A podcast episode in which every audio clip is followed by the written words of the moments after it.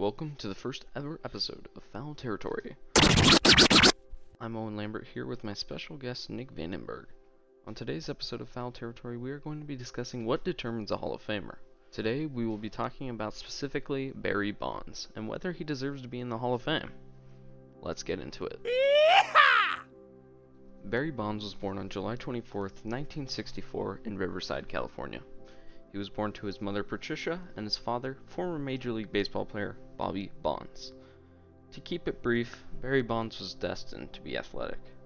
At Junipero High School, he was a multi sport athlete, excelling in baseball, basketball, and football. Although he played basketball and football quite well, it was clear baseball was his future. With mentorship from his father, Barry hit for a 467 average his senior year, making him an easy choice for an All American. An interesting thing that goes untalked about about Barry Bonds' high school baseball career was that he was actually drafted senior year by the San Francisco Giants, but he didn't actually sign with them because him and a team executive from the San Francisco Giants couldn't agree on a right salary for him to play. So then he decided to take his talents to Arizona State University. Barry Bonds' college career was an interesting one. Although he excelled on the baseball team, according to the stats, hitting 347 with 45 home runs over his four years there, he wasn't very well liked by the team and the staff. To quote his former coach, Jim Brock, he was, quote, rude, inconsiderate, and self centered. When he was one time suspended for breaking curfew, the other players initially voted actually to remove him from the team, even though he was definitely the best player. Although through all the disagreements with the team, he eventually graduated from Arizona State University in 1986 with a degree in criminology. He was also named the ASU On Deck Circle Most Valuable Player. Other notable winners include Dustin Pedroia. Another untalked thing about his college career was that he actually did play one summer in the Alaskan Baseball League for the Alaska Gold Panners. Barry Bonds was drafted by the Pittsburgh Pirates 6th overall in the 1985 Major League Baseball draft. His first minor league team was the Prince William Pirates of the Carolina League, where he was immediately named the Player of the Month for the league. When Barry Bonds made it to AAA, he ended up playing for the Hawaii Islanders of the Pacific Coast League, a team that ran from 1961 to 1987 out of Honolulu, Hawaii. In 1986, it was time for Barry Bonds to reach the major leagues. He started off in 1986 in Pittsburgh, where he hit 223 and was sixth place in Rookie of the Year voting. Barry Bonds played an average rate of play from 1987 to 1989, with his highest year batting 283 with no All Star nods and no Gold Gloves. That was until 1990, where not only was he nominated as an All Star for the first time, but he won his first MVP award, his first Gold Glove, and his first Silver Slugger. He hit 301 with 33 home runs and 114 RBIs. In 1991, he finished second in MVP voting, won a Gold Glove, and another Silver Slugger. The next season after that, in 1992, he won MVP, took home an another All Star nod, and won another Gold Glove, as well as another Silver Slugger. After winning his second MVP in 1992, in 1993 he became a free agent. He decided to sign the biggest contract of all time in Major League history at the time with the San Francisco Giants. That season, he hit 46 home runs, 123 RBIs, 336 at the plate, and took home another MVP, All Star nod, Gold Glove, and another Silver Slugger. Then, for the next four seasons, Barry Bonds did not receive another MVP award, but he took home plenty of Gold Gloves and Silver Sluggers, and then everything changed. In 1998, the era known as the steroid era began in Major League Baseball.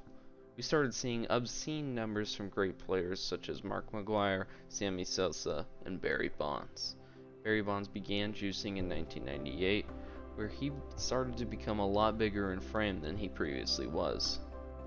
Once a speedy outfielder who was a leadoff hitter, Bonds is now a certified home run king. Although he gained tremendous in size from 1998 to 2000, the effects didn't show of his steroid usage until the 2000 season. In 2000, Barry Bonds hit for a career high of 49 home runs at the time.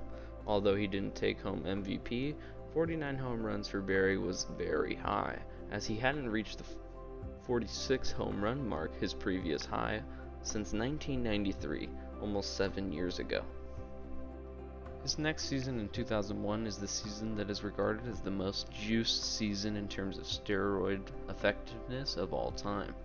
Barry Bonds hit a 328, but most importantly, he hits for 73 home runs, a record still to this day. After winning MVP that season, he went on to win the MVP award four times in a row, his streak ending in 2005, where he only ended up playing 14 games. Then, after that, in 2006 and 2007 were his final two seasons in the major leagues, where he only tallied one All Star appearance. He ended up being the most home runs leader of all time, the most walks of all time, and the most intentional walks of all time. When it was all said and done, Barry Bonds was the king. He was the GOAT. A seven time MVP award winner and an all time home run leader, he's sure to be the greatest player of all time. Why is he not considered the greatest of all time, you may ask? Well, it's because people found out about his steroid usage. It was clear from the beginning that Bonds couldn't gain this much size and this powerful just from natural weightlifting. It made sense because just before Barry Bonds was exposed, it was clear Mark McGwire and Sammy Sosa were also exposed for steroid usage. They were the other ones in the notable home run race in 2001, where Barry Bonds hit 73, and either of them did beat Roger Maris's record of 61, but they didn't come close to 73. You may be wondering, why did these go unchecked for so long? Well, here to break that down for you is my special guest, Nick Vandenberg. Barry Bonds actually was never in the clear. As for a majority of his career, he was constantly being checked for steroids, Multiple times, investigations told the story that Barry Bonds was guilty of possessing and using banned substances. But why wasn't he suspended? Well, Barry Bonds was actually able to blame it on the fact that he didn't know of the substances and wasn't actually checking what he was taking. He blamed it all on the team medical staff, which led Barry Bonds to hire a personal health assistant. He then went on to continue to be able to play without any trouble. That is until he randomly tested in a game against the Los Angeles Dodgers, where he tested positive for PEDs. This led to a league wide discovery that there were more cheaters than previously thought. Although it happened after Barry Bonds retired, they were actually able to determine which players had been using banned substances and where they came from.